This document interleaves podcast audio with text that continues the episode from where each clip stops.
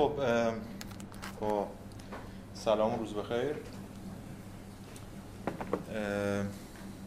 جلسه گذشته ما یه سری بحثایی مطرح کردیم ولی تا اونجایی که به بحث ساختار خود کلاس برمیگشت ما بحثمون رو در مورد حسیات اصطلاحی رو گفتیم دیگه. ایده اصلیش هم گفتیم. خود بحث کانت هم خب خیلی مختصر اینجا. ما سعی کردیم که ایده اصلی رو بگیم. همونجوری که هم خدمتتون عرض کردم حالا این جلسه هم می‌بینیم. هدف اصلی من اینه که اینجا بتونیم یک طرحی از سیر استدلالی کانت ارائه بدیم. در حد همین 6 جلسه دیگه. و به ناچار باید بعضی جاها رو بپریم بعضی جاها رو در واقع تحریف کنیم بعضی جاها رو بچسبونیم که یه سیر, سیر استدلالی ارائه بدیم. توی اون سیر استدلالی که داشتیم ارائه می‌دادیم حسیات اصطلاحی رو گفتیم یعنی چگونه حس می‌کنیم. امروز می‌خوایم در مورد فهم صحبت کنیم. ما چگونه می‌فهمیم؟ و مثل همون بحث که در مورد حس کردیم جلسه پیش الان می‌خوایم در مورد فهم کنیم یه ساختار فهم دستگاه فهم چی کار می‌کنه خیلی چیزای دیگه.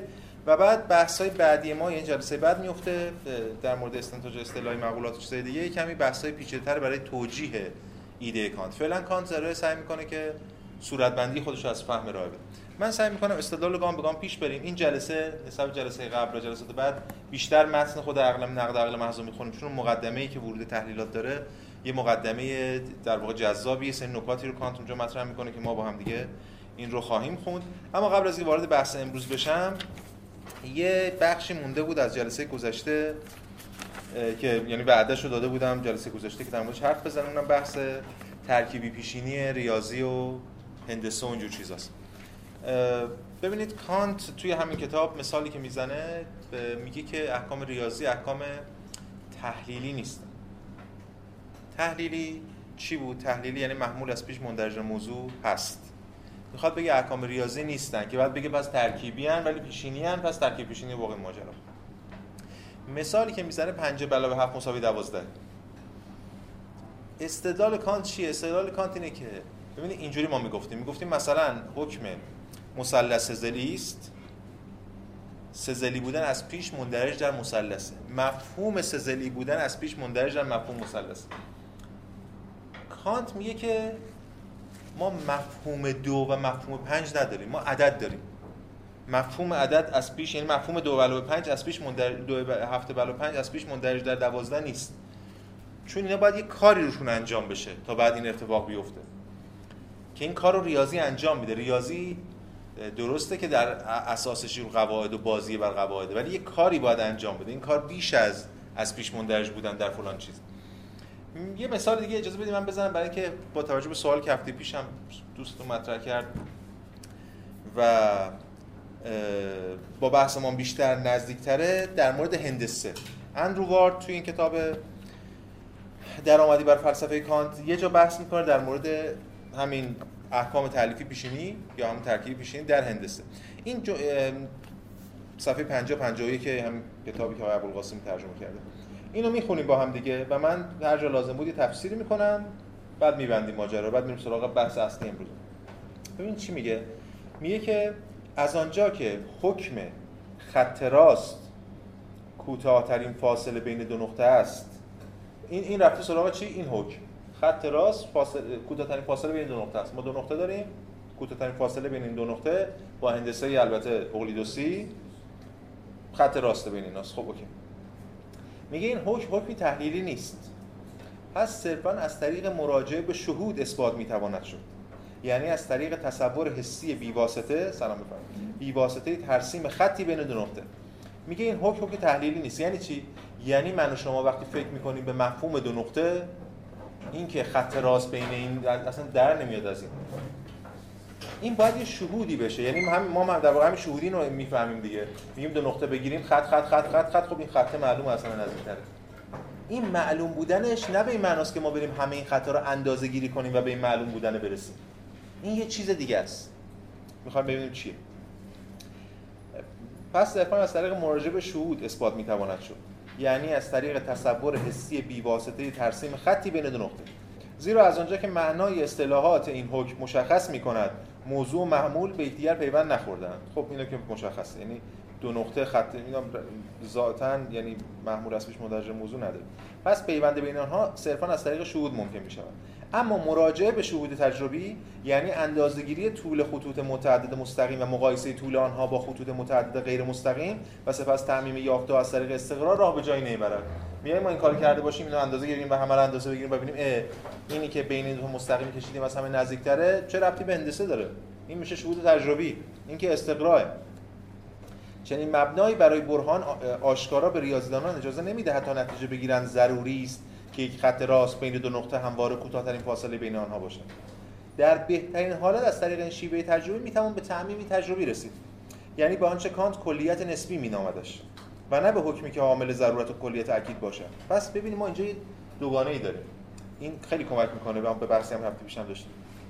دوگانه یکیش اینه که ما یا باید یه چیزی رو تحلیلی بفهمیم که این عبارت این گزاره تحلیل نیست. یا باید اصلا شهود بفهمیم. که اصلا شهود بفهمیم دیگه قطعیت نداره برای ما. پس یه راه سومی باید داشته باشیم. در نتیجه این شهود برای اثباتش نباید بر هیچ داده تجربی تکیه کند. چون این شهودی صرفا می‌تواند شهودی محض یا پیشین باشد. یعنی شهودی که مستقل از هر گونه تجربه در ذهن وجود دارد پس اینجا یه شهودی داریم که محضه. پس ما در کان دو تا شهود داریم. یه شهود تجربی یه شهود محض عقلی. واژه محض یا همون پیور غاین هرچی هست. وقتی کانت به کار بره یعنی در مقابل تجربه است. اصلا اسم کتاب نقد عقل محضه یعنی نقد عقل محض در مقابل تجربه عقل کار کردی هر هست. اینجا ما یه شهود محض داریم. یعنی ما یه شهود داریم انگار داریم به جایی می‌بینیم. اما اون جایی که داریم می‌بینیم این تجربه نیست. انگار یه ساحتیه. هفته پیش ما هم صحبت کردیم در موردش. یه ساحتی ساحت هندسه است. وقتی هندسه دان فکر می‌کنه به اون وقتی خود ما اون زمانی که تو مدرسه هندسه میخوندیم حتی دایره می‌کشیم یا مثلث می‌کشیم در مورد مثلث حرف می‌زنیم این مثلثی که اینجا می‌کشیم و ما شهود نمی‌کنیم. چون اگه می‌خواستیم شهود کنیم ما حکممون فقط به این منوط میشه ما داریم یه تصویری از اون شهود محض رو اینجا بازنمایی می‌کنیم.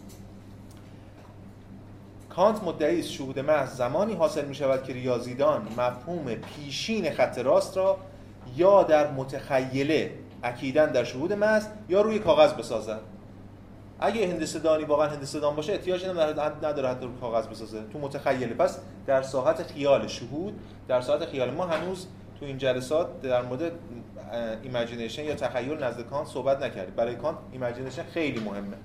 اصلا همین علم از طریق یه جور تخیل حاصل میشه میگیم به من اما ریاضیدان با ترسیم خط روی کاغذ بر طبق مفهوم پیشینش از آن تمامی مؤلف های تجربی آن خط به خصوص را خط به خصوص را از محاسبه کنار می‌گذارد و فقط تا آنجا که خط مذکور شروط مفهوم پیشینش را برآورده می‌سازد بدان توجه می‌کنن پس اگه خط هم می‌کشیم ما به عنوان هندسه کسی که هندسه داره کار می‌کنه این خط ربطی به این خطی که الان اینجا داریم می‌کشیم نداره بلکه تصویری از اون خطه که از تمام مشخصات تجربی خودش مبرا شده.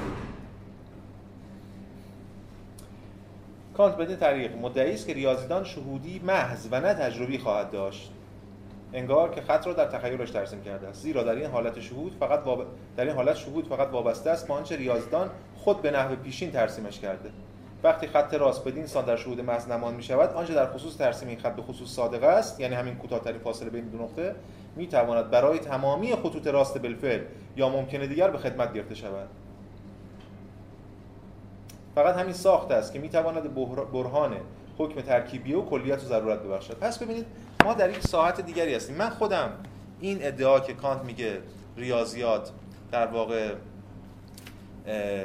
تحلیلی نیست و ترکیبی پیشینیه من خودم باش زاویه دارم. به یه معنای دیگه. نمی‌خوام الان اینجا در مورد صحبت کنم. ولی حداقل ما می‌تونیم بفهمیم که چرا کان داره این کارو می‌کنه. به چه معنا این در واقع تعلیفی پیشینیه و یه دانشی می‌تونه به بده؟ از یه طرف پیشینیه چون داره در خیال ما اتفاق میفته از یه طرف دیگه هم تعلیفیه چون که داره یه چیزی در واقع فراتر از اون بحث نسبت محمول موضوع داره روش انجام میشه. به حال این موضوع کانت نمی‌خوایم الان بیشتر در موردش صحبت کنیم. در این بحثی که از هفته جلسه گذشته مونده بود. ولی بریم سراغ جلسه بحث این جلسه که بحثمون هم مفصله هرچند من سعی می‌کنم سریع ایده ها رو مطرح کنم. خب ما قبلا صحبت کردیم در مورد اینکه ما یه حسیات اصطلاحی داشتیم. یه تحلیلات اصطلاحی. یعنی دوگانه که بود حسیات اصطلاحی بود و منطق اصطلاحی که منطق اصطلاحی میشه تحلیلات اصطلاحی و جدل یا همون دیالکتیک اصطلاحی. ما امروز می‌خوایم در مورد این دو تا صحبت کنیم.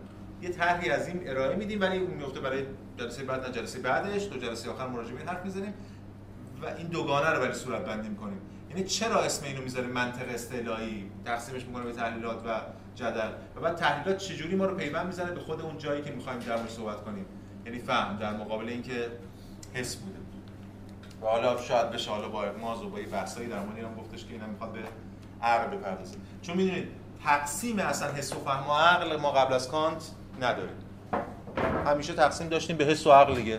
از پارمیدس و بیسوقراطیان همیشه دعوا سر این بود که آقا فلسفه عقل حقیقت عقلیه حس ما رو فریب میده مردم عرف و عوام و اینا از حس فریب می‌خورن فلان. اینکه بین فهم و عقل تمایزی قائل بشیم خب خیلی پیچیده میشه. می‌خوام برای که ذهنیت بدم شبیه یه تمایزاتی که ما تو خود عقل قائل میشیم مثل معقولات اولیه ثانویه مثلا از این کارو کردیم ما قبلا دیگه. دو نوع عقل جدا کردیم.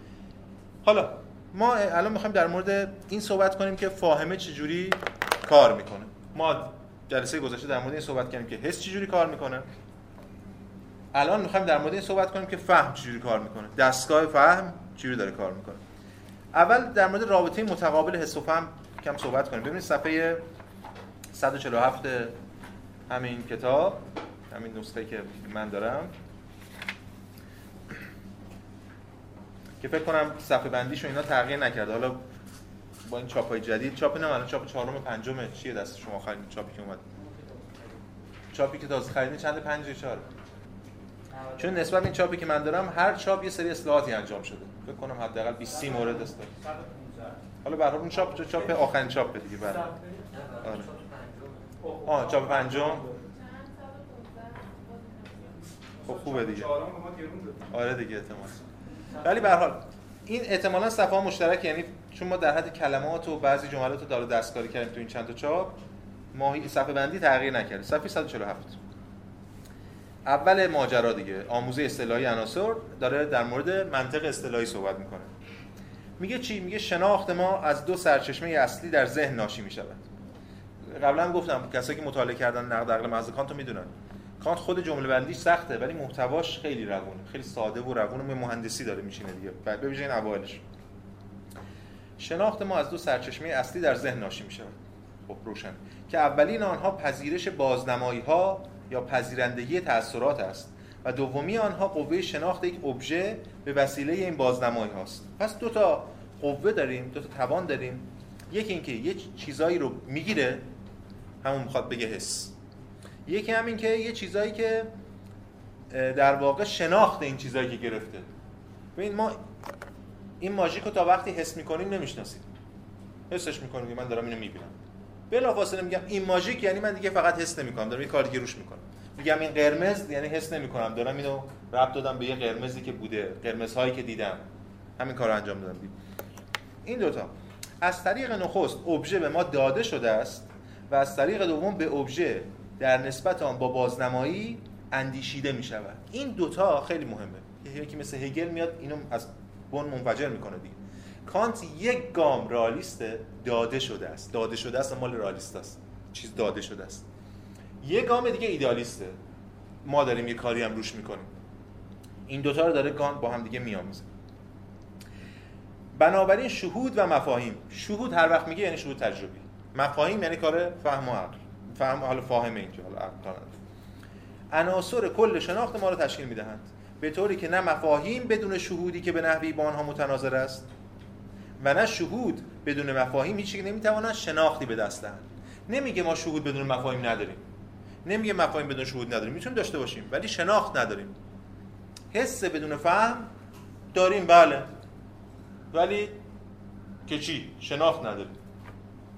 یه گیاه هم هست وقتی دست بهش می‌زنی خودشو جمع می‌کنه حس داره ولی شناخت نداره. سنسور داره. از اون طرف فهم بدونه حس هم می‌تونه باشه. ولی شناخت نیست شناختی به نظر کان می‌تونه طرف بستری باشه واسه خودش قصه بگه در مورد عالم بدون که شهود کرده باشه چیزی رو. مثلا هر کس علم به ما نمی دغدغه کانت شناخت. می‌دونیم. کانت دغدغه‌اش اپیستمولوژی. و اینجا این دوتا رو هر دوتا رو برای شناخت لازم می‌دونیم پس کارکردهای جداگانه ای داره این حس و فهم. اما هر دوتاشون در واقع لازمن برای شناخت. باز صفحه بعد ببینید صفحه 148 خط سوم. طبیعت ما طوری ساخته شده است. اینم از اون حرفاست دیگه حرفای طبیعت ما طوری ساخته شده که شهود هرگز جز امر حسی نمی‌تواند باشد.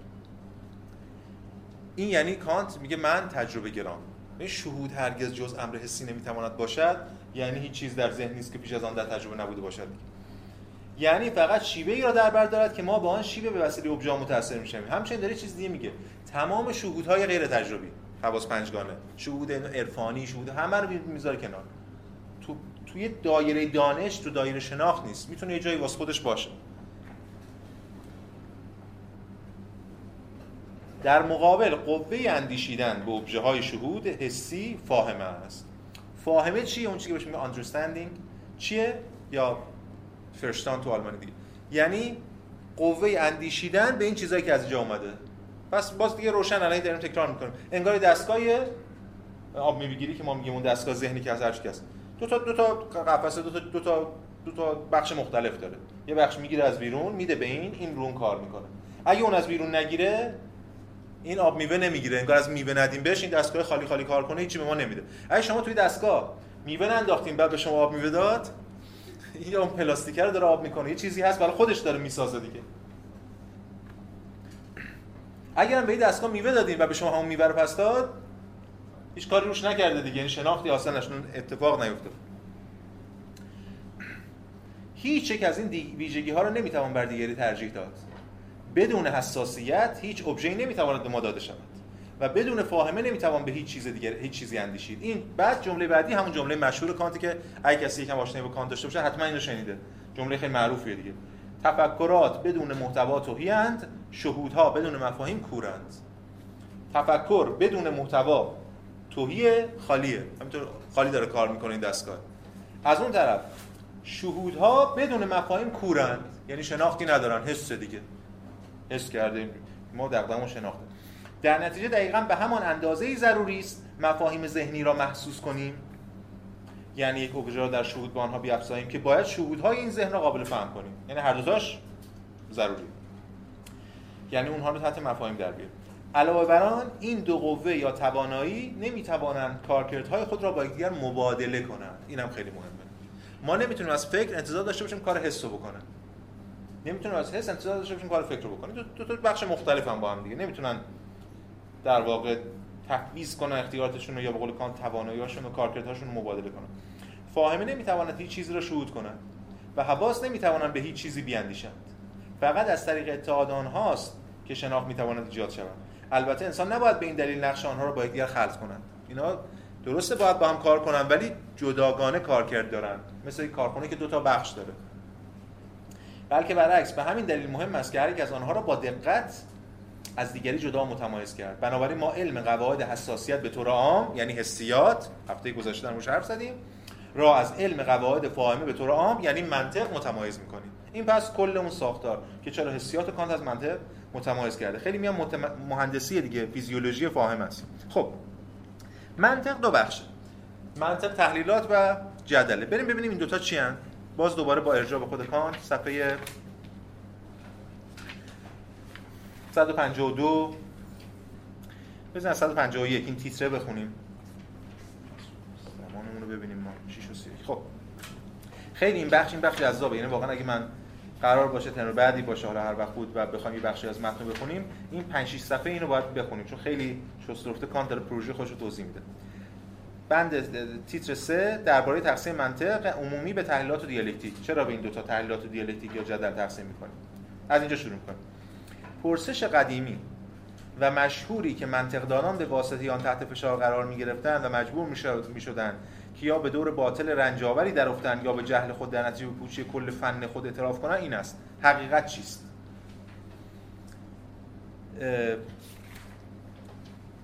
چرا دچار این مسئله میشه منطقدان؟ منطقدان منطقدانه. یعنی صورتهای استدلال رو می‌شناسه احکام رو می‌شناسه. ولی اگه ازش بپرسن حقیقت چیست دوچار مسئله میشون حقیقت یه چیز بیرون از این دستگاهه. در اینجا این تعریف ظاهری حالا یا اسمی نومیناله. اسمی حقیقت پذیرفته و پیشورز گرفته شده است که همون جمله همون معیار صدق معروف رالیستا. حقیقت عبارت از از مطابقت شناخت با ابژهش okay. اما انسان می‌خواهد بداند که چه چیزی معیار عام و مطمئن حقیقت هر شناختی است. این خودگواهی بزرگ و ضروری برای هوشمندی یا بصیرت است که بدانیم چه چیزی را عقلا باید پرسید. زیرا اگر پرسش فی نفسه پوچ باشد و پاسخهای انگار ویتگنشتاین تراکتاتوس داره صحبت می‌کنه. و پاسخهای غیر ضروری را طلب کنند آنگاه علاوه بر شرمنده کردن پرسندهش ممکن است این ضرر را به همراه داشته باشد که شنونده غیر محتاط را به سمت یافتن پاسخهای پوچ به گمراهی بکشاند. و این منظره مضحک را به نمایش بگذارد که به گفته قدما یک نفر بز نر را میدوشد و دیگری آبکش زیر آن می‌گیرد. خب یعنی چی؟ یعنی اینکه سوال رو باید درست پرسید. ما هنوز نمی‌دونیم حقیقت چیست اصلا یعنی چی؟ اگه حقیقت منظورتون اونه که این خود این سواله دچار مشکل این سوال شما از پیش غلطه. ما سوال رو تغییر بدیم یه سری امکانات خود سوال هست در موردش حرف می‌زنیم که حالا می‌بینیم چیه. خب ادامه میدیم. یه یه پاراگراف میایم پایینتر. به 84 دیگه. همین پاراگراف آخر صفحه 152 اما با توجه به صورت محض شناخت به همان میزان روشن است که یک منطق تا آنجا که قواعد عام و ضروری فاهمه را بیان می کند باید در همین قواعد معیارهای حقیقت را نیز نشان دهد. بله. معیارها رو منطق قواعد اون رو نشون میده. زیرا هر آنچه با این قواعد متناقض باشد کاذب است. اینو میشه فهمید. منطق یه قواعدی رو میگه چیزی با این قواعد متناقض باشه کاذبه. یعنی مثلا ما برای اینکه بگیم مثلث چهارگوش نداریم نمیریم بگردیم ببینیم خب پیدا نکردیم پس نداریم. میگیم ذاتا محاله. چرا؟ چون اصلا امتحان تناقض برش حاکم یعنی امتحان تناقض در واقع نقض می‌کنه به همین دلیل متناقضه به ذات ممتنع. قواعدی رو میگه منطق که اگه یه چیزی با اونا نقض بکنه اونا رو خب ما میذاریمش کنار. این که تا اینجا اما از اون ورش درست نیست دیگه. اما این معیارها فقط به صورت حقیقت صورت همون منطق سوری یادتون باشه همون به اون معنا. یعنی به صورت تفکر به طور عام مربوط می‌شوند و به همان اندازه کاملا صحیحند اما کافی نیستند. زیرا هر چند ممکن است شناختی کاملا با صورت منطقی مطابقت داشته باشد یعنی با خود متناقض نباشد. اما البته می‌تواند همچنان همواره با موضوع خود متناقض باشد. ببینید همین بحث هستی مثلا قواعد منطقی. اصل امتناع تناقض اصل این همانی اصل طرد شق ثالث سرجاش است اگه چیزی با این اصلا تناقض داشته باشه خب کاذب اما این اصلا به ما نمیگن چی صادقه. می‌تونم فقط اینو بگم. یادتون هست لایبنیتس اصلا کل بحثش در مورد اصل جهت کافی یا همون sufficient reason همین بود. که یه وجه وجودی باید بدیم ما به این امکان. منطق فقط در ساحت امکان. و میگه چه چیزی ممکن نیست. ولی اینکه در ساعت ممکنات کدومش وجود دارند اینکه چرا الان روی میز مثلا باید ماژیک قرمز باشه نه ماژیک سبز منطق چیز نمی‌تونه در موردش بگه این یه چیز دیگه احتیاجه که بچه تجربی عینی داره. بنابراین معیار صرفا منطقی حقیقت یعنی مطابقت شناخت با قوانین عام و سوری فاهمه و عقل همون شرط البته شرط لازم و در نتیجه شرط سلبی حقیقتی است. اما منطق نمی‌تواند از این فراتر رود و همچنین نمی‌تواند به وسیله هیچ سنگ محکی سنگ محک منطقی خطایی را کشف کند که نه به صورت بلکه محتوا مربوط میشه خب این نقد مهمه. این نقد داره کیا رو می‌زنه؟ حالا جلو پاراگراف بعدی می‌بینیم. عقل گراها رو. میگه شما که میگید ما بر مبنای حقایق بدیهی مثل اصل امتحان تناقض و فلان و فلان می‌خوایم فلسفه بنا کنیم که تجربه هم ازش استخراج بشه شما دارین مهمل میگید. چون یه جایی دارین نقض می‌کنید یه جایی دارین بیرون میرید. تا اینجا خود هیوم هم قائله به این حرفا. هیوم هم همینو می‌گفتیم گفت منطق واسه خودش درست. ریاضیات واسه خودش درست. تا بیاد در مورد جهان خارج حرف بزنه دوچار مشکل میشه. چون حق نداریم ما از احکام تحلیلی ترکیبی استخراج کنیم. حق نداریم از در واقع بدیهیات عقلی در مورد جهان خارج و شواهد تجربی حکم صادر کنیم. بازش چند خط میان پایینتر؟ همون صفحه 153 چون صورت محض شناخت گرچه با قواعد منطقی مطابقت داشته باشد به هیچ وجه کافی نیست. لازمه ولی کافی نیست. تا حقیقت مادی یا همون objective شناخت ما را تعیین کند بنابراین هیچ کس این جسارت را ندارد که صرفا به مدد منطق درباره ابژه ها حکم کند. و کوچکترین چیزی درباره آنها بگوید بیان که بیرون از منطق از پیش نسبت به آنها اطلاعاتی مستند داشته باشد. خب اینه که بدیهیه دیگه به نظرم روشن. تا بعدا در تنها کار بعدا تنها کاربرد و پیوندشان را در یک کل منسجم مطابق قوانین منطقی مورد ب... قوانین منطقی مورد بررسی قرار دادن یا بیان بهتر آنها را صرفا منحصرا بر اساس چنین قوانینی بررسی نماید. اما با این همه این هنر متظاهرانه. هنر متظاهرانه منظور چیه؟ اینی که منطقدان چون منطقدان به خودش اجازه میده در مورد جهان خارج حرف بزنه که به همه شناخت های ما صورت فاهمه میبخشد حتی اگر انسان درباره محتوای این شناخت هنوز بسیار تهی و فقیر باشد چنانکه به نظر کانت هستن خیلی از اینا چیزی چنان وسوسه انگیز در اختیار دارد که این منطق عام را که صرفا قانونی کلی برای صدور و حکم و ارزیابی هست چنان به کار می‌گیرد که گویی ابزاری برای تولید واقعی دست کم وانمودی از اظهارات objective است. یعنی در مورد ابژه می‌خواد حرف بزنه. و در نتیجه این منطق بدین طریق عملا دچار سوء استعمال شده است. حال منطق عمومی در مقام ابزار پذیرفته شده دیالکتیک نامیده می شود پس دیالکتیک برای کانت جاییه که منطق منطق اصطلاحی منطق فاهمه هرچی که هست تخطی کرده. یه جایی هست. منطق جایی که منطق حق داره. کجا؟ جایی که روی چیزی کار می‌کنه که از بیرون گرفته. یعنی از بیرون می‌گیره روی اون کار می‌کنه فهم و بعد ادعا می‌کنه. اما وقتی می‌خواد از خودش به طور غیر مشروع دقیقا کانت میگه بدون که اجازه داشته باشه حکم صادر کنه دوچار چیزی میشه که کانت بهش میگه transcendental illusion توهم اصطلاحی. و کانت در کنار هیوم معتقده که اکثر گزاره های فلسفی از پیش سقراطیان تا زمان خودش همه تو این سطحن. حرفای مفسن در مورد چیزایی که حق نداشتن بزنن. میگیم حالا چرا بشه من.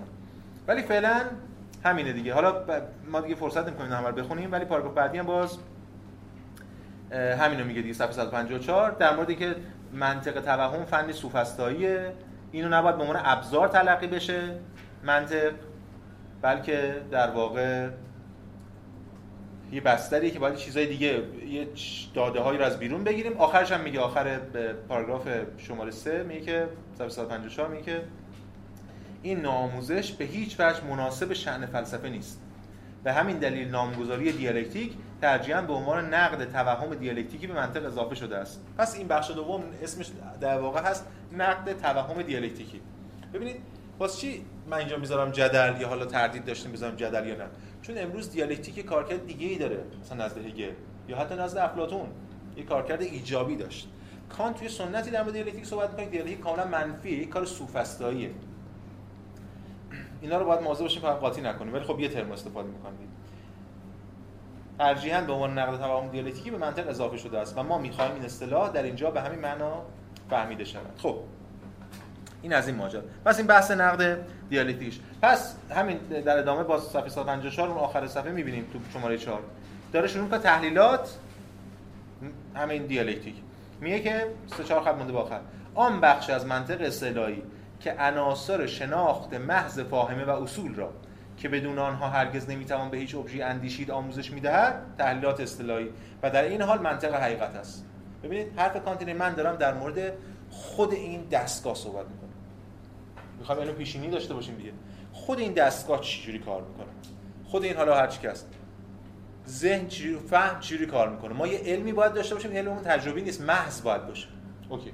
من تو خود قالب خود دستگاه فهم صحبت می‌کنم. اما اون علمی که راجع به شناخت دستگاه فهمه حق نداره یک جمله در مورد جهان خارج بگه. چون اگه بخواد در مورد جهان خارج بگه باید این حس بیاد و دستگاه کار کنه و عناصر دیگه ای وارد بحث بشن منطقدان تا اونجا که منطقدانه حق نداره در مورد جهان خارج حرف بزنه. می‌تونه در مورد خود این ساختار منطقی دستگاه هر هست صحبت کنه. جلوتر هم من میگم چرا اینقدر منطق منطق می‌کنه؟ چرا اینقدر انگار دستگاه فاهمه رو با منطق یکی می‌گیره کانت. چرا میگیم حالا؟ یعنی ترفندشه برای اینکه از یه نقدایی در دیگه. خب. تحلیلات اصطلاحی و در این حال منطق حقیقت است. زیرا هیچ شناختی نمی‌تواند با این منطق متناقض باشد مگر آنکه همزمان هر نوع معتبر از دست بدهد و فلان و فلان. این از این وجه بخش دوم بازی چند خط پایینتر میگه که اگر انسان بگذارد منطق به عنوان ابزاری برای کاربرد عام و نامحدود به کار رود و صرفا به وسیله فاهمه محض جرأت کند درباره ابژه به طور عام به نحو ترکیبی حکم صادر کند حرفی بزند و تصمیم بگیرد آنگاه منطق مورد سوء استعمال قرار خواهد گرفت. بنابراین کاربرد محض فاهمه بدین ترتیب دیالکتیک خواهد بود. اگه بخواد این کارو بکنه میشه بخش دیالکتیک یا همون بخش توهم استعلایی. بنابراین بخش دوم منطق استعلایی باید نقد همین توهم دیالکتیکی باشد و دیالکتیک استعلایی نامیده می شود و آخر حالا دیگه ما نمیخوایمش خب پس این از صورتبندی بحث ما. به نظرم تا یه حد زیادی روشن شد که کان می‌خواد چیکار کنه. امروز جلسه یعنی با واقع جلسه امروزمون که هدف اصلی بحث ماست و تو جلسه بعدمون هم در بر می‌گیره تحلیلات اصطلاحیه یعنی همین سوال. این دستگاه فهم چجوری کار می‌کنه؟ خب قبل از اینکه بازی نقل قولی بخونم یک یک توضیح خیلی مختصری هم بدم. ما این استدلال این دو صفحه کانتو بفهمیم. باقی ماجرا یه سری صورتبندی احکام و استخراج معقولات ازش. اصلا چیز پیچیده نیست. میشه نقد بهش وارد کرد ولی روشنه. فقط این بفهمیم که کانت چجوری یه دفعه در عرض سه چهار صفحه میپره یه دفعه یه جدول دوازده گانه معقولات می‌سازه. استدلالش رو می‌خوام امروز بفهمیم. ببینید کانت میگه که الان نقل قولش رو می‌خونیم ولی فعلا اجازه بدیم. ببینید. ما یک بحثی داریم به فهم. می‌خوایم بفهمیم فهم چی؟ فهم چی کار می‌کنه؟ کانت می‌خواد اینو پیوند بده بگین که فهم در واقع یعنی حکم کردن. هر فهمی یه جور حکم کردنه. میشه اینو فهمید؟ یعنی هر فهمی حالا ما کمی با اغماز البته این ادعای ادعایی که من دارم میگم با اغماز. هر فهمی انگار بیان یا صدور یک حکمه یا یک گزاره خبری در مورد یک چیزیه. هوا سرد است دیوار سفید است. هر فهمی معنا فهمیدم که هوا سرد است. یعنی من حکم صادر کردم که هوا سرد است. چرا شناختم؟ بله. بله. الان ما میگیم فهم یعنی شناخت. شناخت کارکردش یه پاش فهمه یه پاشم که حس داده رو ما بده و این اتفاق بیفته. بله دیگه. خب. از طرف دیگه یه نکته دیگه هم هست وحدت بخشی. هر فهمی وحدت بخشی هر حکمی هم وحدت بخشی. این ستا رو ما کنار هم دیگه بفهمیم. این گام اول استدلال کانتی روشن میشه. هر فهمی وحدت بخشیه. وحدت بخشی به کسرات. یعنی ما کسرتی از تجربه ها داریم. اتفاقا تجربه در یک ساعت امر داده شده در ساعت کثیره. ما که اون لحظه که می‌فهمیم در واقع داریم به این کسرات وحدت میبخشیم. ببین من اینو تجربه می‌کنم. همون لحظه که میگم این ماژیکه یعنی این با تمام ببین چیکار می‌کنه ذهن من؟ حالا کمی با خیلی ساده انگارانه. الان اینجوری ها نیست دیگه. حالا کانت داریم سعی می‌کنیم با فیزیک قرن 17 و 18 حرف بزنیم ببین در واقع ذهن من در حافظه خودش یه سری چیزایی داره یه سری کاتگوریایی داره. کاتگوری ماژیک کاتگوری اسب کاتگوری فلان. ها اینم سلسله مراتب دارم و چیزایی دیگه. وقتی من ترجمه می‌کنم ذهن سریع می‌بینه این تو کدوم از اونها جا میشه. شبیه کدوم از اون تجربیات من. وقتی من میگم این هیچی. ولی وقتی میگم این ماژیک یعنی بلافاصله این رفت تو کاتگوری من فهمیدم. یعنی چی؟ یعنی به تجربه تجربیات کثیرم که تا حالا در طول زندگیم در مورد ماژیک یا این ماژیک داشتم الان وحدت بخشیدم. این ماژیک آبی. این ماژیک شرنگی آبی. همینه دیگه. من این طیف رنگی دارم کاتگوری های رنگی دارم دیگه. که امکان داره فرق داشته باشه نداشته باشه. حالا کار دیگه کاری گون نداره وقتی من میگم این آبی یعنی این بلافاصله میره سراغ توی کاتگوری که در این توشه و این توشه و دیگه چی اون پرده حالا بگیم معنا توشه و این دیوار حالا بگیم اگه اینا توشه. یعنی چیزی به اسم آبی وجود نداره تو ذهن من که. یه کاتگوری اسم آبی روشه ولی یه سری تجربه هاست. به همین میگن کسانی که مثلا چه می‌دونم تو استوا زندگی می‌کنن تجربهشون از سبز با کسایی که تو اسکاندیناوی زندگی می‌کنن فرق می‌کنه. چون تجربه کاتگوری مجموعه تجربه های اونا سبز تیره است. مجموعه تجربه های اونا سبز روشنه. سبز برای اینا یه مجموعه دیگه ای. اوکی؟ چیزی به اسم سبز واقعا وجود نداره که اون سبز نامیه که ما به یک مجموعه تجربه ها میدیم که اینا رو یه جا گذاشتیم کاتگوری سبز یا آبی هر چیز. من وقتی اینو می‌بینم و میگم آبی یعنی بلافاصله به این تجربه و یه سری از تجربه های خودم نه همش. وحدت بخشیدم دیگه. وقتی میگم این ماژیک وقتی میگم استوانه و خیلی چیز هر چیز دیگه. پس هر شکلی از فهم وحدت بخشیه هر شکلی از حکم هم در واقع وحدت بخشیه. وقتی ما حکم رو صادر می‌کنیم حکم حملی چیه دیگه؟ محمول به یک موضوع نسبت میدیم. یعنی داریم وحدت میبخشیم. خب حالا می‌خوایم از این دوتا برسیم به حالا این وحدت بخشی رو می‌فهمیم ولی فهم و حکم این که فهم و حکم یکی یا فهم چگونه هر فهمی حکم کردنه این کمک می‌کنه ما رو برای فهم این چند صفحه که خیلی کلیدیه یعنی به نظر من مهمترین بخش ایجابی اندیشه کانتر نقد عقل محض کانت که حالا می‌خوایم بریم ببینیم چیه ماجراش. بخونیم اینجا صفحه 161 رو یه چند خط. خط دوم این نسخه که من دارم. شما جلوی شماره B94 این A و B هم قبلا بهتون گفتیم دیگه. ببینید یه جاهایی روشن دیگه. A و B A ویراست اول B ویراست دومه یه جاهایی انقدر با هم فرق داشتن که گایر که حالا ما کتاب از تقسیم بندی کردیم اومده گفته پیشگفتار ویراست اول پیشگفتار ویراست دوم. جدا کرده ولی وقتی این جاهاش تفاوتی با هم ندارن همون کداشو زده جفتشون این متن جفتشون مشترکه. این صفحه فلانه اون صفحه من. خب در نتیجه همه احکام کارکردهای ایجاد وحدت ببخشید در نتیجه همه احکام یعنی هر شکل از حکم کارکردهای ایجاد وحدت میان بازنمایی های ما هستند کلمه بازنمایی من تو پرانتز بگم. امروز اگه من بودم این نمیذاشتم چه بازنمایی. ولی خب به حال حالا ما بر انگلیسی پیش رفتیم. در آلمانی فرشتلونگه فرشتلونگ میشه تصور ما می‌ذاریم تصور. الان بحثه. مترجمه انگلیسی می‌ذارن representation ترجمه representation اون re هم بخوایم بیاریم در presentation میشه بازنمایی. یعنی چیزی هست داره بازنمایی میشه. ولی به حال Vorstellung خودش هم با representation پیوند درونی داره. اینا از هم دیگه جدا نیستن. حالا اینجا حداقل چیه بازنمایی وقتی میگه بازنمایی های ما؟ یعنی اینکه یه چیزایی هست یه چیزایی نزد ما بازنمایی شده. همون تصوراتمون. همه احکام در واقع چی هن؟ کارکردهایی که ما وحدت میبخشیم در تصوراتمون.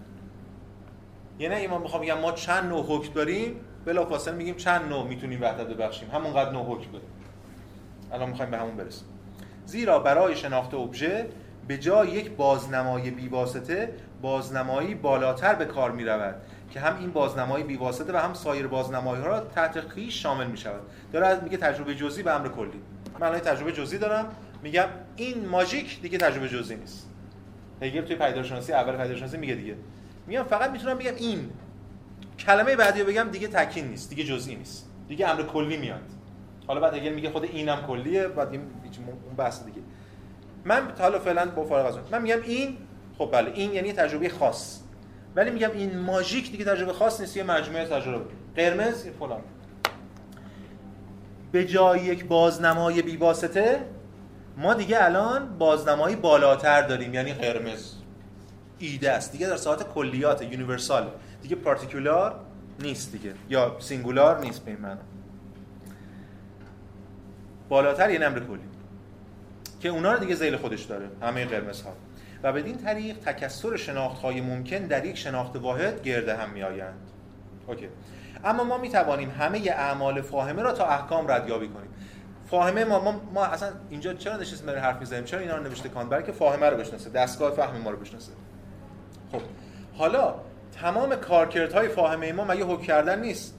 پس اگه ما انواع حکم کردن داشته باشیم کارکردهای فاهمه رو می‌تونیم بشناسیم.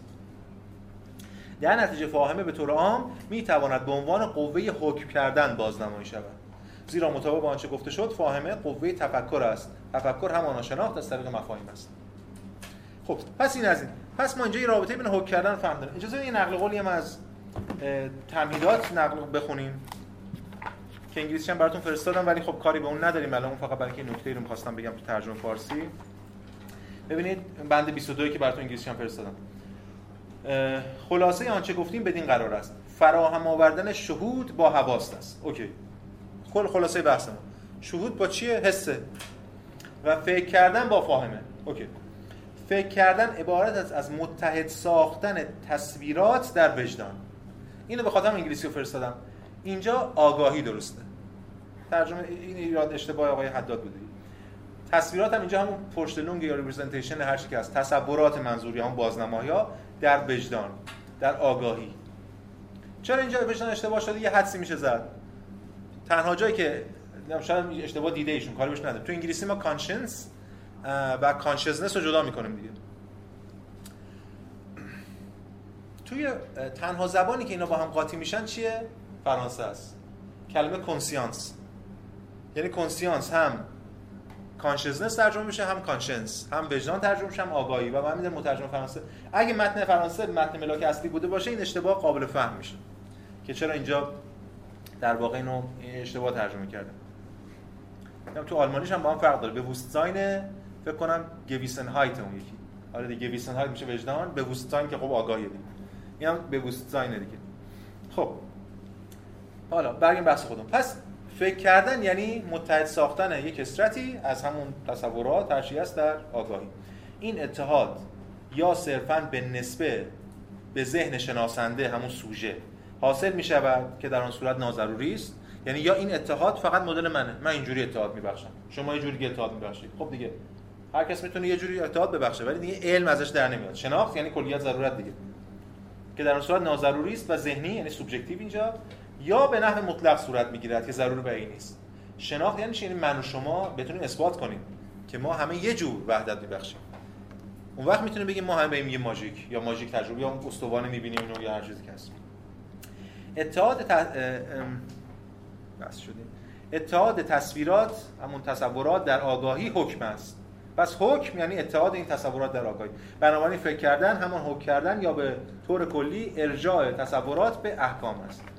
این همون حرفی که تو کان توی نقد عقل عملی نقد عقل محض زده ولی ما الان دیدیم که خیلی شسترفته‌تر و روشن‌تر ماجرا. پس ما الان استدلال کانت اینه با همه حرفایی که زدم خلاصه. ما الان می‌خوایم ببینیم فهم چجوری کار می‌کنه. می‌خوایم شناخت کارکردهای فاهمه برسیم. باید ببینیم که حکم چجوری میشه.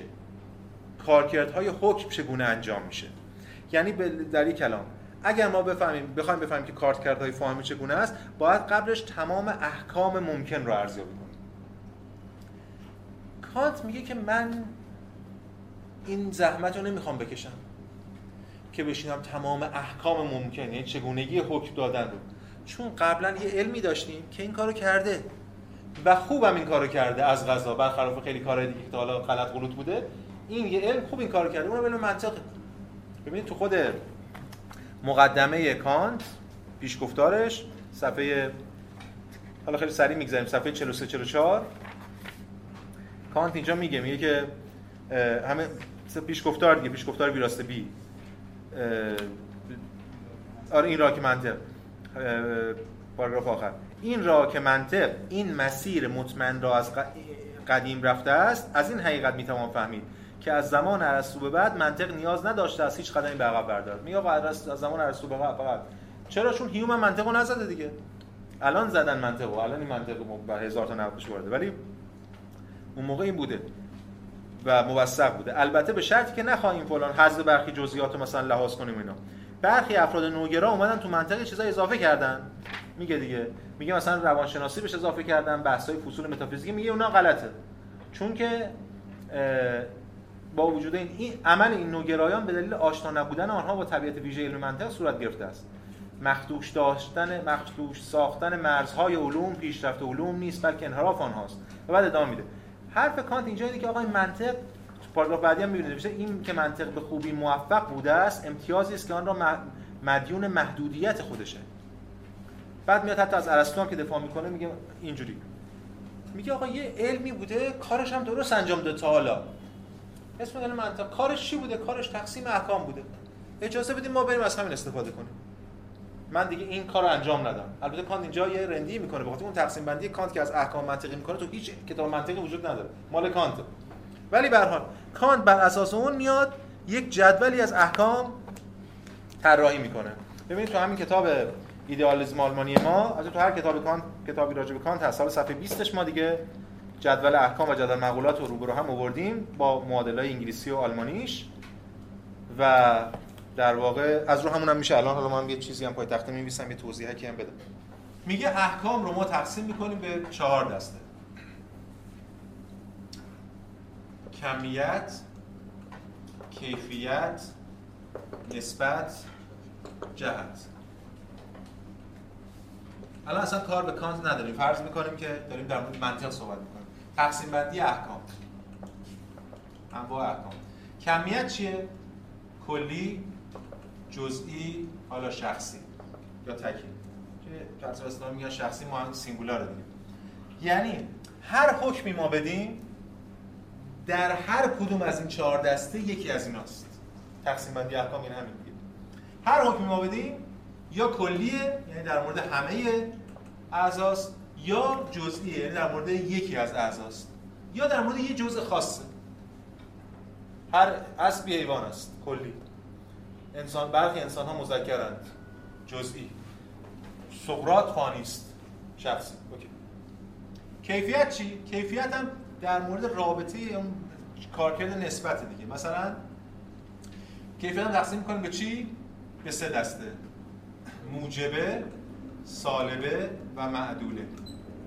موجب سالبه که معلومه دیوار سفید است دیوار سفید نیست. معدولم در واقع سالبه ای که موجبه هست موجبه ترجمه میشه مثل دیوار غیر سفید است. این دیوار غیر سفید است با دیوار سفید نیست فرق دارن با هم دیگه تو دایره شمولش. الان بحث ما نیست تو منطق خب مفصل بحث میشه در مورد احکام معدوله. یک یک جایی کارایی هم می‌کنه. در مورد نسبت چی؟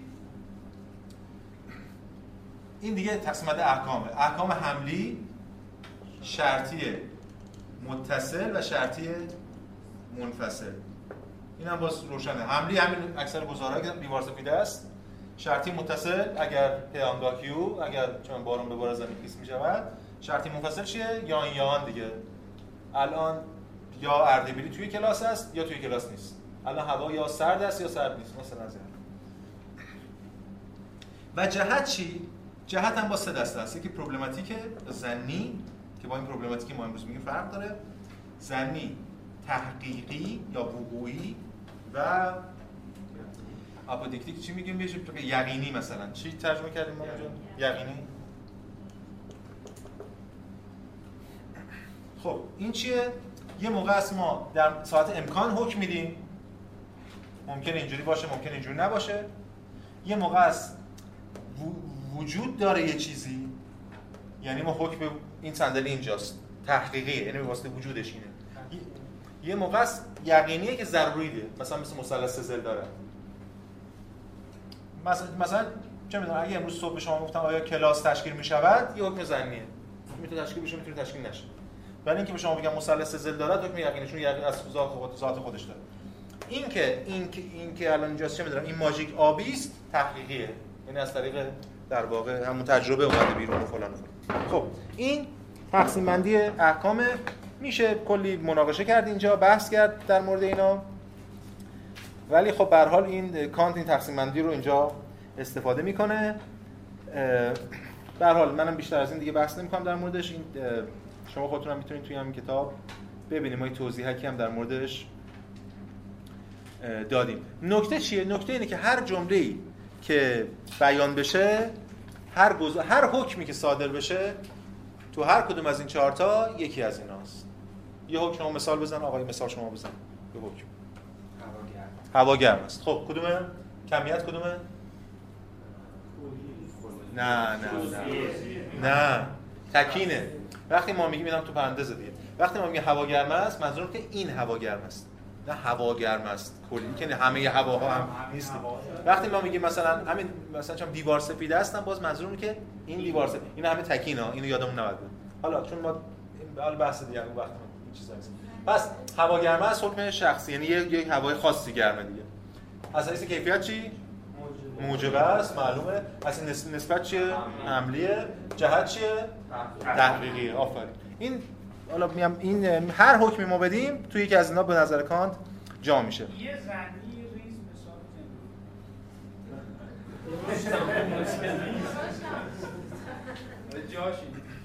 زنی ریز ریز؟ آره دیگه. مثلا هر هر حکمی در مورد آینده بدید. زنی ریزه آره. شما چی گفتین؟ مثل اصلا امشب باران میبارد. اصلا شاهدش هم ول کنید. امشب باران میبارد. بله. دیگه هر حکمی در آینده از حیث تجربی میشه. ولی ما بگیم که مثلا مثلث ها سزلی خواهند بود. این ربطی به زن چیز نداره. زنی نیست. نه ما می‌تونیم مثلث ها زلزله خواهند بود. گزاری کاذبی نیست صادقه. ولی صادق بودنش به خاطر تحقیق بودنش نمی‌گیره که الان زنی باشه. ببین زنی و تحقیقی با هم در هم تنیدن. زن... همه احکام زنی ان احکام که در مورد عالم خارجن. وقتی تحقیق میشن و واقع میشن اون وقت دیگه از این زنی میرن اون یکی. اون یکی قطعیه ازلی ابدی. خب اوکی. این از جدول احکام. بله دستش درد نکنه. کان این صورت بندی ارائه داده ولی خب که چی؟ کانت حالا کار اصلیش می‌خواد انجام بده. می‌خواد بگه که آقا ما مگه نگفتیم کارکردهای فاهمه مبتنی بر کارکرد حکم حالا ما بر اساس این منطق که دست بهش نخورید این همه کانت داره قرمو صدقه منطق میره هندونه زیر بغل منطق می‌ذاره واسه اینه. می‌خواد بعدا جدول مقولات خودش رو محکم کنه. منطقی که دست نخورده منطقی که تمام احکامو میگه بلا غیر. ببین بعدا نقدی که به اینا میشه همینه دیگه. راسل اینا یه سری حکم نمونه مثال می‌زنن که تو اینا جا نمیشه مثلا. حالا. تمام احکام میگه بلاغه پس ما می‌تونیم بر اساس این و مگر نه اینکه کار کرده فهم ما. ببینیم ما الان اصلا در مورد فهم صحبت می‌کنیم. نمی‌خوایم بریم بیرون نمی‌خوایم بریم فهم چه کارا کرده تاریخ بخونیم.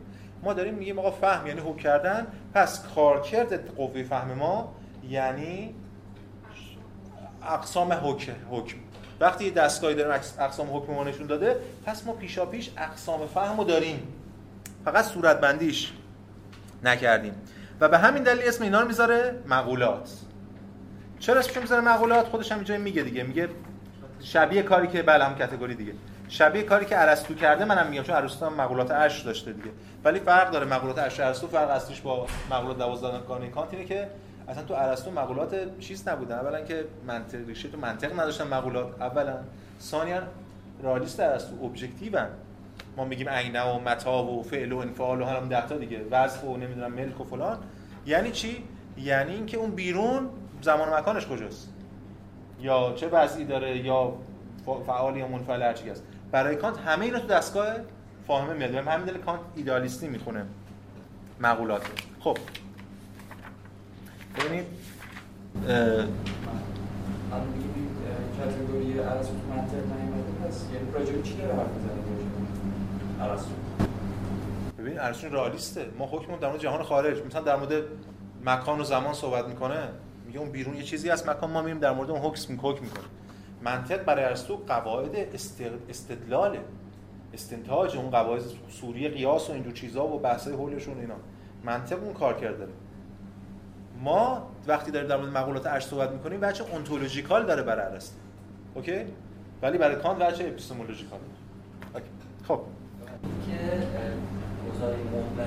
از کمیت جزئی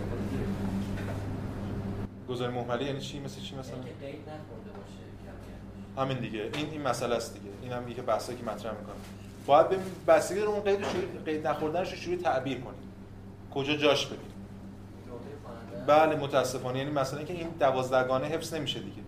به خاطر اینکه اینجا تفسیر پذیر میشه ماجرا. از پیش. حالا کانت می‌تونه بگه آقا من دارم در مورد اون شکل خاصی که مبهمه و رفع ابهام شده صحبت می‌کنم در مورد حکم. به ولی در مورد اینکه الان اقسامی از احکام بیاریم که تو اینا جا نشه ما بحثی نداریم. چون مثلا 12 تاش چون کانت هم میگه میگه 12 تا ولا غیر. این ولا غیری که میگه امروز مرز محل بحث دیگه. خیلی هم نقد خب ببینید صفحه 168 حالا دو تیکشو می‌خونیم. خیلی این دیگه قبل از جدول مقولات. الان دیگه ما کاملا باید برامون روشن باشیم بس. همین کار کرد که به بازنمایی های مختلف در یک حکم وحدت میبخشند. همچنین به ترکیب محض بازنمایی های مختلف در یک شهود وحدت میبخشند میگه آقا ما این احکام داریم حکم وحدت میبخشن دیگه. پس همین دستگاه می‌تونه به بازنمایی که از شهود اومده برای فاهمن وحدت ببخشه. ما اینو می‌خوایم نسبتش بدیم به دستگاه خودمون. این وحدت به, ترکیب به تعبیر کلی مفهوم محض فاهمه نامیده می شود ما مفهوم محض فاهمه داریم. همون مقولات دیگه. مفهوم محض. اولا مفهوم همه اینا الان که ما می‌خوایم مفهومن؟ ثانیا محضن. یعنی پیش از اینکه اصلا تجربه وارد اینا بشه اینا وجود دارن. محضن. در مقابل تجربه. و مال خود فاهمن یه سه چهار خط پایین‌تر ببینیم. باز میگه که بدین طریق این بازنمایی ها مفاهیم محض فاهمه نامیده می‌شوند و به نحو پیشینی به ابژه ها تعلق دارن. ببین همون حرفی که من هفته گذشته زدم اون انقلاب کانتی کوپرنیکیش همونجا بود دیگه. گفتیم در واقع زمان اطلاق زمان به یه تجربه اطلاق مکان به یه شی هر چی که هست شهود ابژه هر چی که هست. خود اطلاق مکان یعنی پیشینی. ما حرف کانت این بود که آقا من می‌تونم یه کاری بکنم یعنی اگه چه میشه چقدر خوبه اگه بشه. بلکه از شهر نقد هیومن خلاص شیم. که ابژه بیاد خود شما هماهنگ کنه دیگه. گفتیم اگه ابژه مکانی تجربه مکانی داشته باشیم از یه چیزی جلسه پیش در صحبت کردیم. یعنی این ماژیک حالا هر شکلی که داره کپت شکلی هم نداره از در کانت. خودش هر چی که هست من نمی‌دونم چیه. باید خودش بیاد تو سه بود بذاره من بهش میگم استوانه. هر چی که هست. حالا اون مکان و زمان بود. حالا در مورد هر چیز دیگه شناخت در مورد جهان خارج به صورت پیشینی ما می‌تونیم اثبات کنیم که اون قالب هاش تو فهم منه.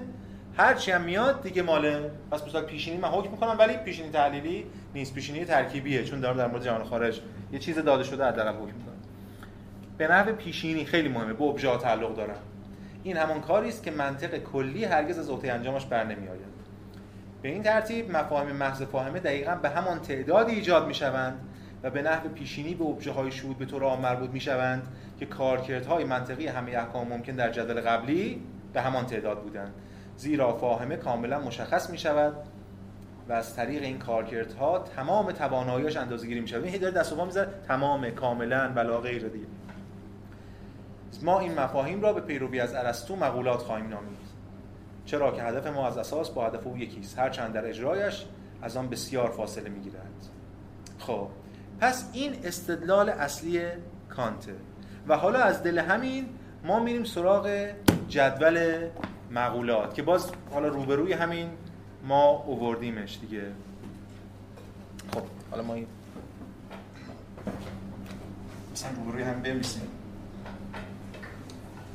خب کلی جدول مقولات. کلی میشه وحدت کسرت تمامیت. خب موجبه چی میشه؟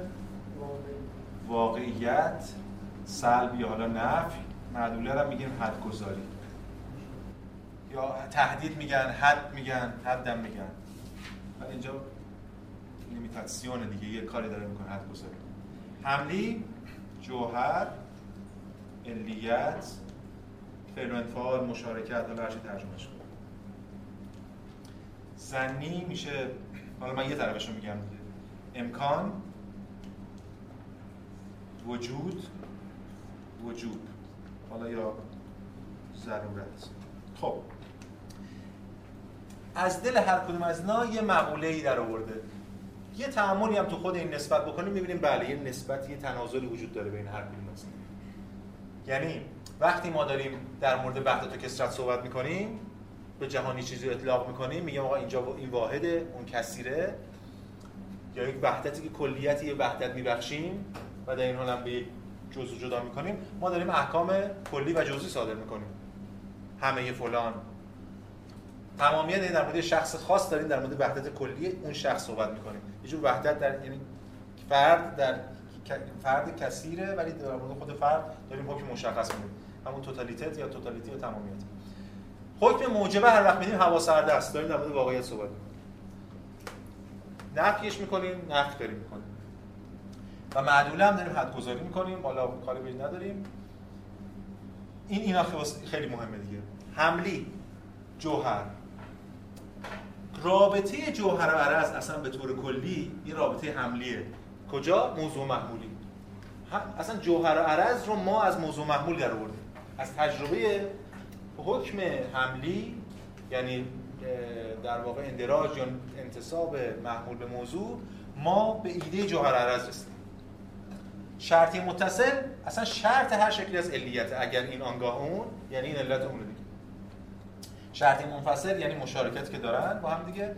این از حیث جهت یا مدالیتی یا حالا مدالیتت این سگانه زنی تحقیق یقینی ما رو به سه نوع یعنی حکمای امکانی وجود و وجود عدم و وجوب و امتناع میرسونه. یعنی ما هر حکمی بدیم در مورد اینکه در مورد چه این که این صندلی الان اینجاست یا هر چیزی که حکم تحقیقی ریشش تو حکم تحقیقیه. در مورد وجودش صحبت می‌کنیم.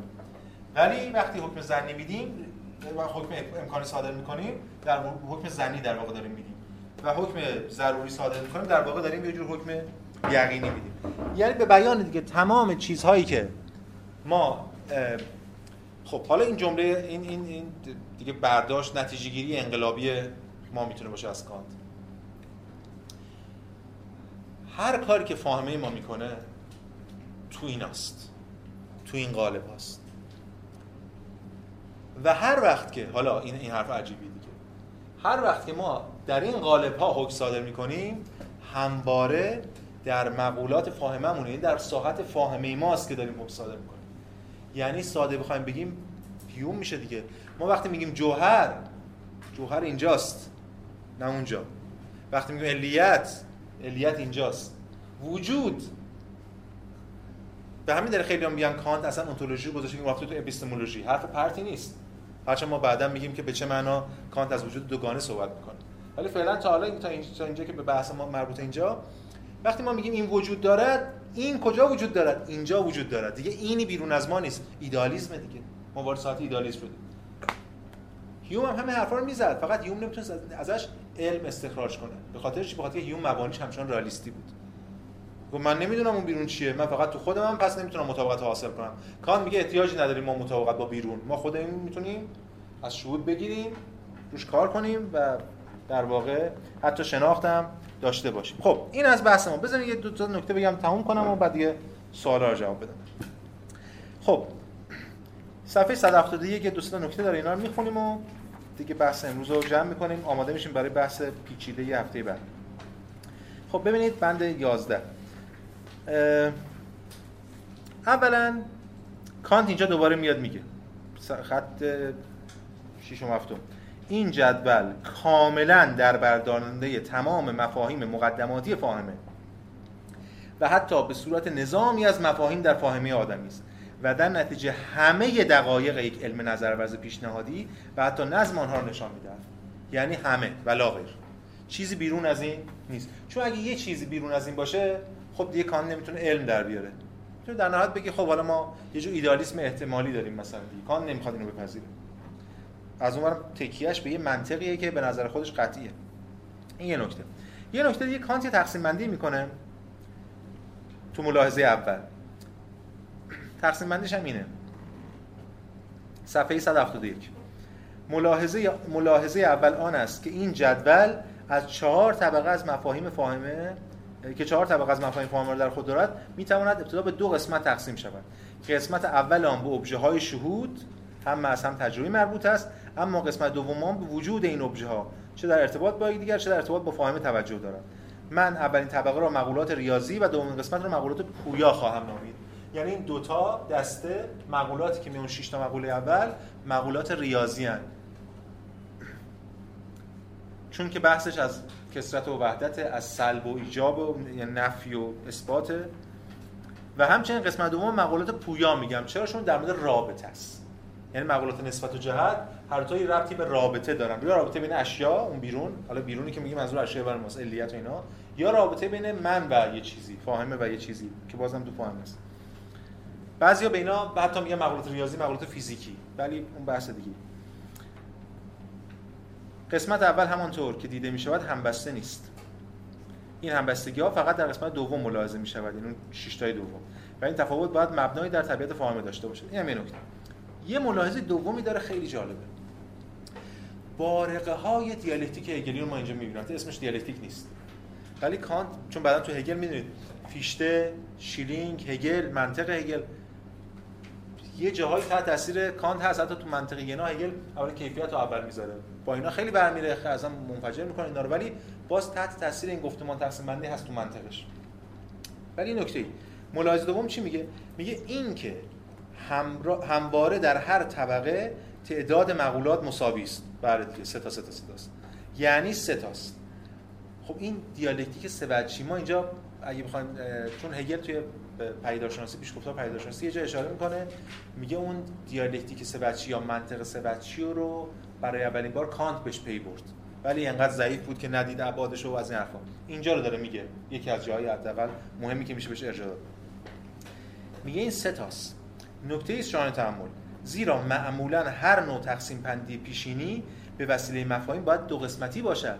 میگه تا حالا هر وقت ما حرف زدیم منطق دو حدی بوده دیگه ارسطویی بوده دیگه. من همه چی دو تا دو تا دو تایی تقسیم کردیم. الان اینجا سه تا شده. چه چیزی کانت به این درک ستایی می‌رسه؟ و این جمله بعدی رو میگه. نکته دیگر آن که مقوله سوم همواره از ترکیب کلمه سینتز رو استفاده می‌کنه synthetical. از ترکیب دو مقوله اول طبقه خود برمیخیزن یعنی رابطه دیالکتیکی به معنای هگلی کلمه که کانت البته نیست دیالکتیک برای کانت این وسط حاکمه. یعنی ما وحدت و کثرت داریم. تمامیت دیالکتیک هگلی البته. وحدت کثرته. ما در واقع سلب و ایجاب داریم یا حالا همون واقعیت و نفی داریم و حدگذاری تحدید با ح جیمی دیالکتیک اینها بین دیالکتیک بین اینهاست. و چیزای دیگه. یعنی رابط مقوله سوم همواره از ترکیب دو مقوله اول طبقه خود برمیخیزه خیلی خیلی نکته مهمیه. ولی خب چیزی کانت ادامش نمیده منطق کانت در نهایت دو حدیه. ولی یه نوری یه بارقه اینجا میتابه که بعدا دیگرانی باید باشن اینا رو دنبال کنن. نکته مهم این است که این اوج ایدئالیسم تا, تا این زمان دیگه. یعنی همچین ادعایی تا حالا در تاریخ اندیشه بشری اتفاق نیفتاده. این حجم عظیمی از قدرت رو و مشروعیت رو و امکان حکمدهی رو به خود سوژه بده و سوژه این توانایی رو داشته باشه که هم داره می‌سازه. و در این حال داره مهمتر از همه که وحدت، کسرت، جوهر، علیت، ضرورت، وجود، عدم اینا همه امور سوبژکتیو میشه و خب اینجا خیلی سوژه داره باد می‌کنه. سوژه داره در واقع اون ایدالیسم داره به سطح والاترین شکلی که تا حالا داشته می‌رسه. هرچند می‌خوایم دید بعدها فراتر از اینم میره و بحث‌های دیگه حول شکل می‌گیره. خب این تا اینجا. الان اینجا کانت بحثش رو تمام کرده. یعنی گفته آقا حس چگونه کار می‌کند فهم چگونه کار می‌کنه اصلا این کتاب همینجا میبست. کانت کار انقلابیش رو انجام داده. این که این بخشی که من میگم یعنی انقدر کتاب. بخش بسیار کمی از کتاب. باقی کتاب تلاش برای دفاع از این ایده. یه بخش جدل اصطلاحی داریم که بر اساس این ایده میره همه فلسفه قبلی رو نقد می‌کنه. ما دو جلسه آخر می‌بینیم. خیلی هم جذاب برای بحث جدی اونجاست. که حالا بهش می‌رسیم. ولی ما بقیه بخشی که از این تحلیلات مونده که بحث هفته آینده ماست بخش دشواریه بهش میگه همین بخش صفحه 105 شروع میشه. استنتاج مفاهیم همون استنتاج اصطلاحی مقولات. ببینید یه نکته بسیار مهم. دقت کنید این سوال من مطرح کنم جوابش بزنم به بعد این که فهم چگونه کار می‌کند یه بحث اصلا قبول آقای کانت. فهم اینجوری کار می‌کنه. این یه چیزی از بیرون میاد نمی‌دونیم چیه میاد در این ماشیک میشه یا هر چیزی. این که فهم اینجوری کار می‌کند وجود و عدم و وحدت کسرت و جوهر و اینا رو اینجوری اطلاق می‌کنه.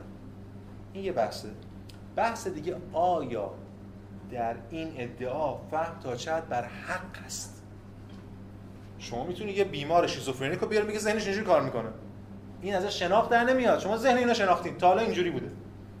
کانت تو بخش بعدی بیاد اثبات می‌کنه که ما می‌تونیم از دل این اول این تجربه برای ما مشترکه. ثانیا ما می‌تونیم از دل این به حقیقت ادعای حقیقت داشته باشیم. یعنی در مورد یه پا... ادم اون ابژه که در موردش صحبت می‌کنیم یه پا بیرون داره. خب این باید چیکار می‌کنه. هرچند استناج اصطلاحی سخته می‌دونیم خیلی مبهمه. ما سعی می‌کنیم شو ارائهش بدیم. می‌دونیم نقدای زیادی بهش وارده. ولی مهم تلاش کانته هفته بعد در مورد صحبت می‌کنیم و بعد در مورد بخش رد ایدالیسم و انتهای این بحث و بعد تقسیم بندی نوع فنومن رو دیگه میایم و بحثا رو مطرح کنیم وقتش که ما اینا رو روش صورت بندی کنیم. یعنی بخش ایجابی نقد از تمام میشه هفته و دفاعش. بخش سلبیش دیگه از جلسه بعد از اون شروع خواهد شد. سوال. سوال بفرمایید.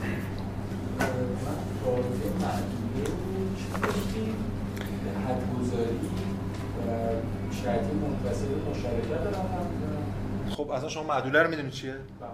خب. خب دیگه ما داریم.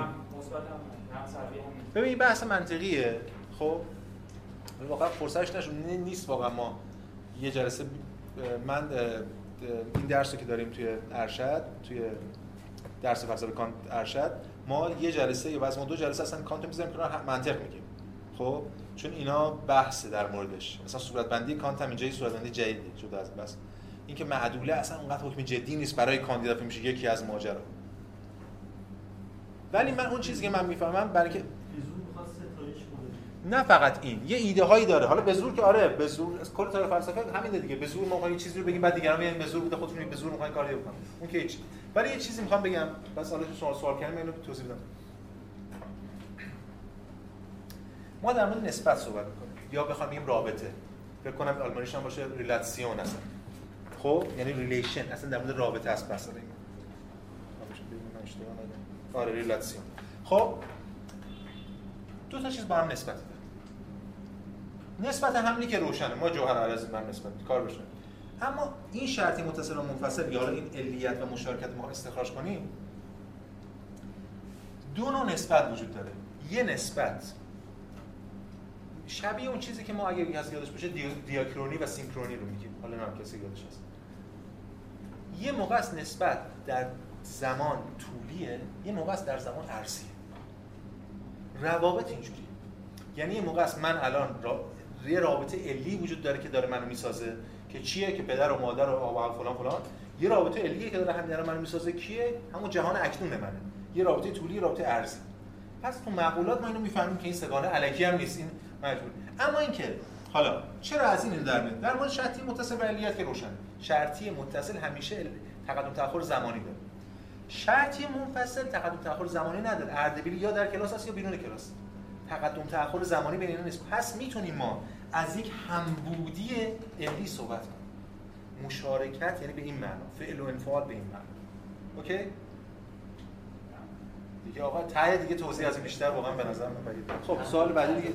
آ دو... یه چیزی هم سوال کنید الان جواب میدم. یه چیزی هم گفتیم آ گفتی این بوده و دیگه چی؟ آ معدوله آ مثلا چه جوری دیالکتیک تمامیت.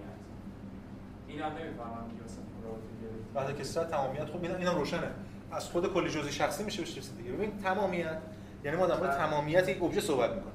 وحدت در مورد کل ابژه ها کسرت در مورد بخشی از ابژه ها خب؟ بخشی از ابژه یه ابژه رو جدا می‌کنیم. یعنی باز وقتی ما در مورد یه شخص صحبت می‌کنیم یعنی در مورد جزئی از کل صحبت می‌کنیم. اما در مورد اون شخص صحبت می‌کنیم یعنی خود شخصی کلیتی داره در مورد کلیت اون شخصی صحبت می‌کنیم پس همزمان هم کل هم جزء اوکی خب. بفرمایید. شما داشتید کو اگزیستنت مثلا که شهود من از تجربه نیست یک ساعت هست مثلا نمیشه با اصول افلاطون چیزش کرد که همون گفتی که دایره یک دایره آفرین. آره آره. این اتفاقا افلاطون راجمون حرف داره. افلاطون یاد باشه تو تمثیل خط توی کتاب چند جمهوری؟ یا 6 هفته. 6 فکر کنم. آره. تمثیل خط که تقسیم بندی می‌کنه خب یه عالم محسوسات داریم که اون عالم چند دوکسا هر چی که هست.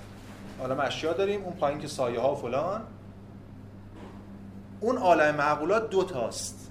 یه ایده هاست یه چیه دیانویا که ماتماتیکا اونجاست. خیلی دقیق اتفاقا افلاطون میگه اتفاقا ما راسل و یا خیلی دیگه که به اون عالمش بود میگن اینجا افلاطونی اینا. چون ریاضیات نه در ساعت ایده است اونقدر گالا نیست چون انتزاعی و فلان اینا. البته برای اون هنوز انتزاع به نیست که تو فیثاغوریان و اینا تحت تاثیر فیثاغوریان ولی نه در ساعت محسوساته. پس یه عالم بهش نسبت میده. بله خیلی شبیه این شهود محض هست واقعا. میشه بهش گفت. یعنی-, یعنی میشه موضوع یه رساله دکتری باشه این نسبت حتی به این معنا. حتما تفاوتایی هم داره. خب سوال دیگه؟ بفهم. دو جلسه ای که برداشت من از دکتر سرشم یه خلاصه میمونم. چقدر تضاد داره با واقعیت؟ در دقیقه کانت اینجوری من فهمیدم مسائلی بود که پیشینی هم ولی تو ریشه تو دنیای خارج دارن. یعنی اصطلاحی به اون معنی. اول حسیات رو شروع کردیم که مکان و زمان رو. من تو ولی این جلسه من سراغ فهم دنبال چیزهایی که پیشینیه. ولی تو دنیای خارجی ما حالا تو دنیای خارجی ولی پیشینی بعد یعنی کل این درباره اینه که بیاد بگه این ساختار مغز پیش از تجربه یه چیزی هست هم تو حسش هم تو فهمش و هم تو دنیای خارجه یعنی هم یه ارتباطی تو دنیای خارج نیست. اون دنیای خارجه اگه بخواد بیاد در ساحتی که من بتونم ببینمش بشناسمش هر کس در موردش حرف بزنم بشه ابژه باید بیاد تو این قالب. پس اصلا اومده از پیش. پیشینی به این معنا.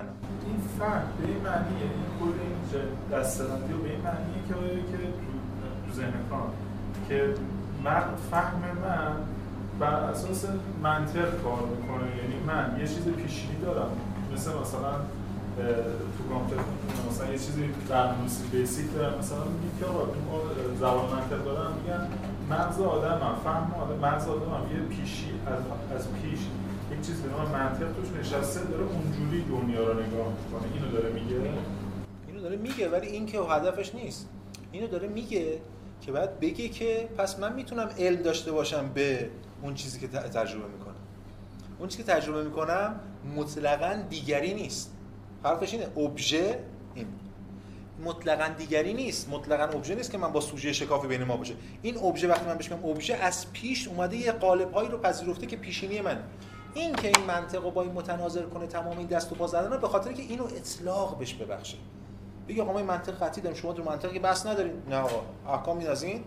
پس متناظر با این کارکردهای فاهمه است اینم از این. پس ما می‌تونیم یه علم داشته باشیم به ابژه. ما می‌تونیم فیزیک داشته باشیم به این معنا.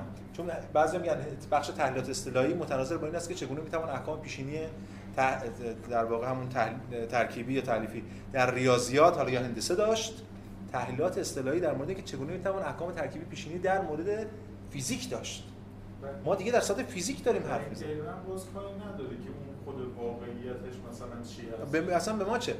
ما تا اینجا می‌رسیم. حالا هفته بعد در مورد فنومن صحبت می‌کنم چون که همتون می‌دونن دیگه تفکیک ما در ساعت در ساعت فنومن وقتی میاد یعنی کارکردهای پیشینی فهم منم ذهن منم روش اعمال شده. پس وجه پیشینیه. یه بخشش هم اومده از بیرون اومده.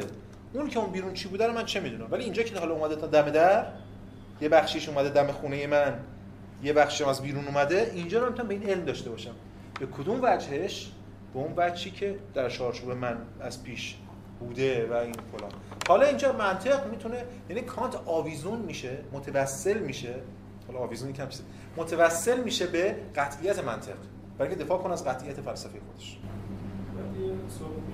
این معنای پیشینی چون تو کانت همه چیز خود ذهن انسان میشه معنا قبل از پیدایش انسان که اصلا اون کاری نداره به اون نمیگه پیشینی درسته؟ پیشینی تو بحث پیشینی پسینی بحث زمانی نیست. بحث تقدم تأخره.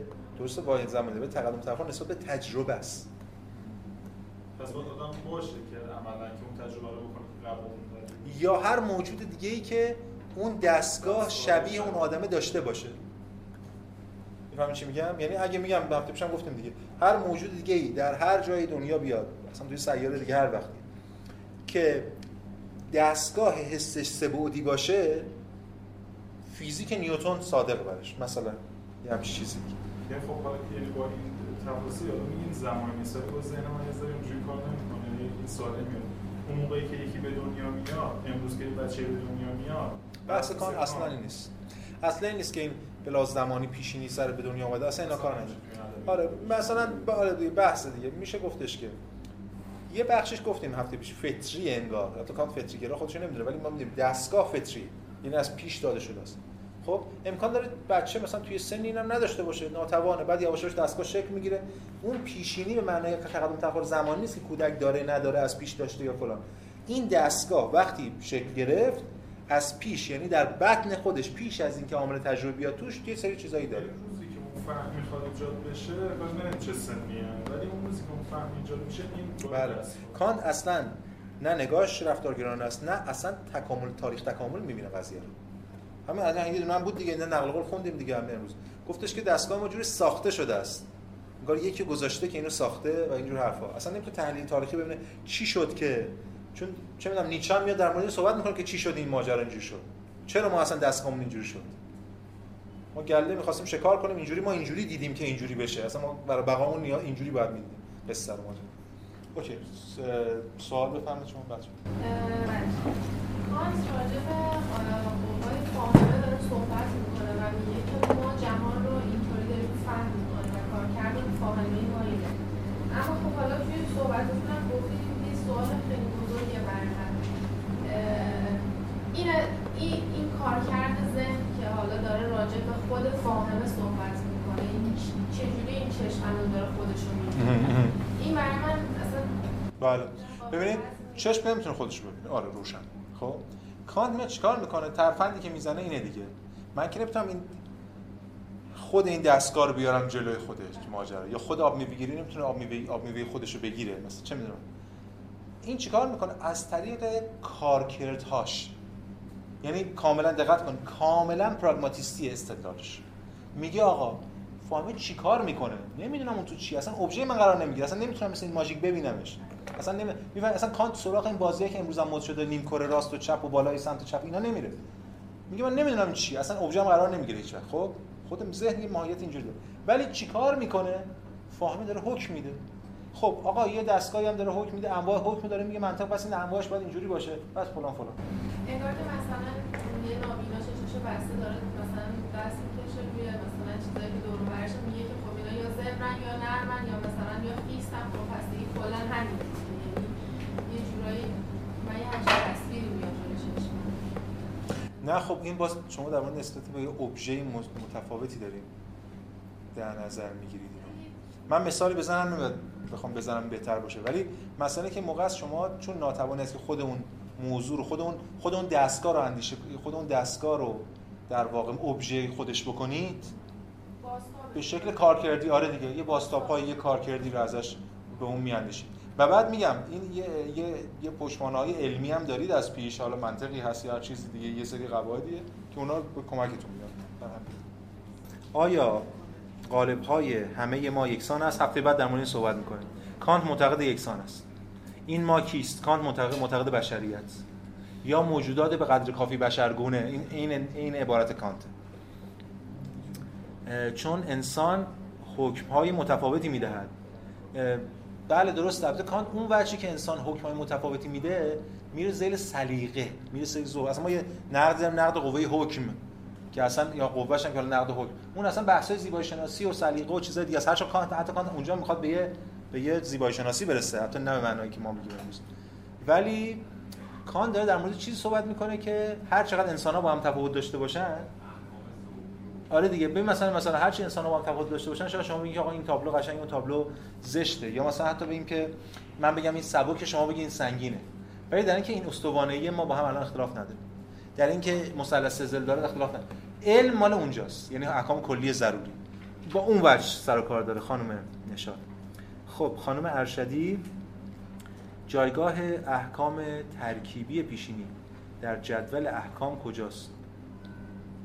همه این احکام ترکیبی پیشینی همشون کل این احکام ترکیبی پیشینی یعنی پیشینی هن به خاطر که اینا احکام فاهمن ترکیبی هن به خاطر که یه دادی از بیرون باید بیاد توشون. اگه دادی از بیرون نه توشون و اینا خودشون بخوان با خودشون بازی کنن میشه توهم اصطلاحی کانتینو می‌زنه دیگه. خب خانم اکبری یه مثال از احکام اخلاقی می‌زنید که چطور در این طبقه بندی مقولات قرار می‌گیره. احکام اخلاقی اگر مهم. احکام اخلاقی اگر در مورد کس بکن یا نکن اصلا زیل اینا قرار نمی‌گیره. چون گفتیم اصلا اون حکم حکم دیگه است. اون میره توی ساعت دیگه. این احکام همشون توصیفی هن. اون تجویزیه. اینا با هم فرق داره. چی من descriptive اون یکی imperative دیگه. اینو میگه. خب چی؟ این کار این کار در ساعت توصیف؟ بله. میشه دیگه. تو این جاش می‌تونیم بدیم دیگه. آره. ولی نکن بکنه دیگه. تو احکام اخلاقی ما تجویز داریم. ما میگم وارد اون بحث نمیشیم. باید همون ترم دو ترم بعد یا هر وقتی حالا شد اگه ما بهش رسیدیم اگر هم نرسیدیم من اینجا نبودم خود شما خوندین. ببین در مورد کلمه باید دو تا معنا داره.